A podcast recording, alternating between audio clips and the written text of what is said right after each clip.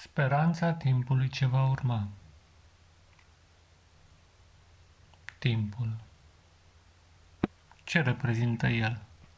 Altceva decât o convenție ce se propagă din aproape în aproape.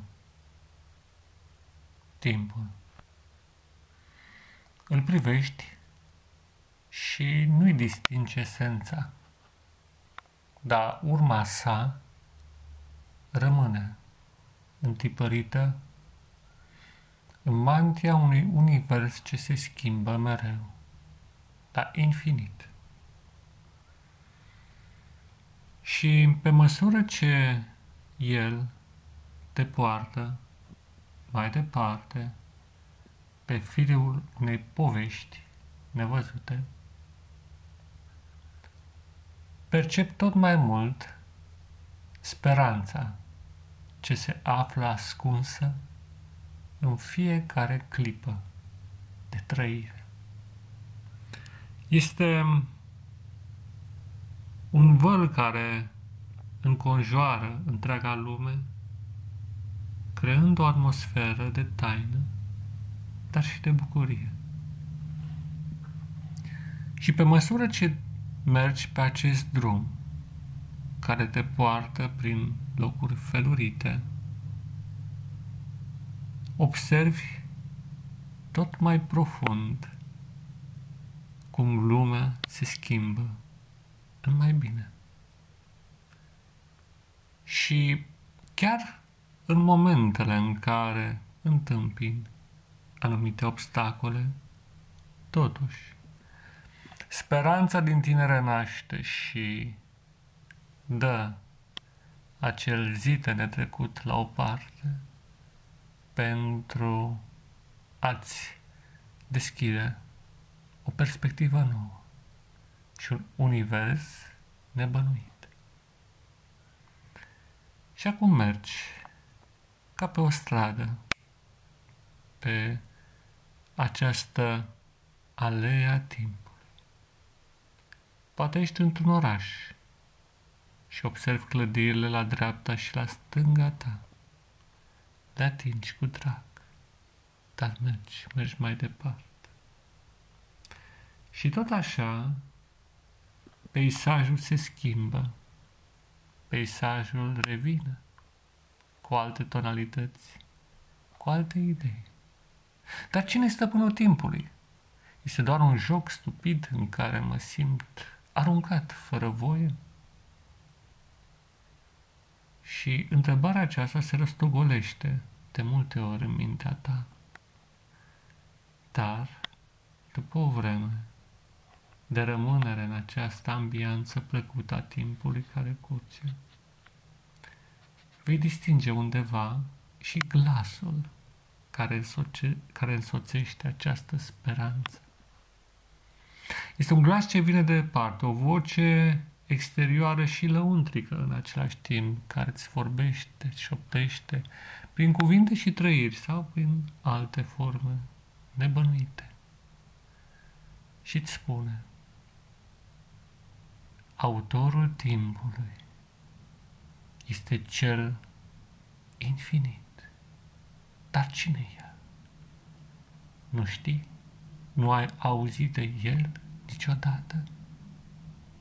Nu, mărturisesc că nimeni nu mi-a spus despre un stăpân al timpului. Și deopotriva spațiului normal, fiindcă timpul include spațiu. Ei bine, este cineva din veșnicii. Cum arată? Cumva ca tine. Adică e un om mai mult decât atât, este omul. Omul? Da. Omul primordial, omul din veșnicii, creatorul cerului și al pământului. Și eu ce sunt atunci? Ești un fragment din el, o proiecție ce vine din înalt, răsfrântă pe acest pământ. Și ce mai spune omul? omul din veșnicii. Îți spune să ai credință în el, să mergi mai departe, să nu te sperii, fiindcă totdeauna se va evi o cale dacă vei prinde firul speranței. Și speranța există în orice lucru? Da. Fiindcă nu e vorba doar de o speranță, ci și de o soluție. Speranța aceasta te conduce la o soluție, o soluție bună. Deci, trebuie să găsești firul speranței. Da, aici tu trebuie să-l cauți. Dar nu departe. Și este chiar mâna ta. Chiar așa? Da. Fiindcă atunci când crezi, atunci se deschide poarta. Atunci se dă la o parte obstacol. Și atunci observi firul speranței care te poartă mai departe în acest drum care se continuă la nesfârșit. Și acum pășești. Te oprești acolo unde te găsești și observi dacă poți să prinzi în mână firul speranței. Este un fir puternic, deși aparent el nu poate să poartă greutate, fiindcă este atât de fin. Și tragi de acest fir și constați că, deodată, el te trage deopotrivă pe tine mai departe. Prin obstacol înainte și el, adică obstacolul, zidul, dispare se frânge în momentul atingerii dintre tine și el, dar având în mână, prins, prinsă puternic cu credință, această speranță sfântă, acest fir care te duce către El, către marea întâlnire, către marea sărbătoare. Dar, normal, acesta este un alt subiect. Până atunci, ține minte toate aceste lucruri și practică-le.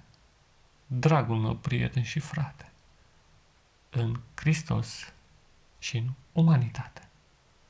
Pace ție, da, pace ție.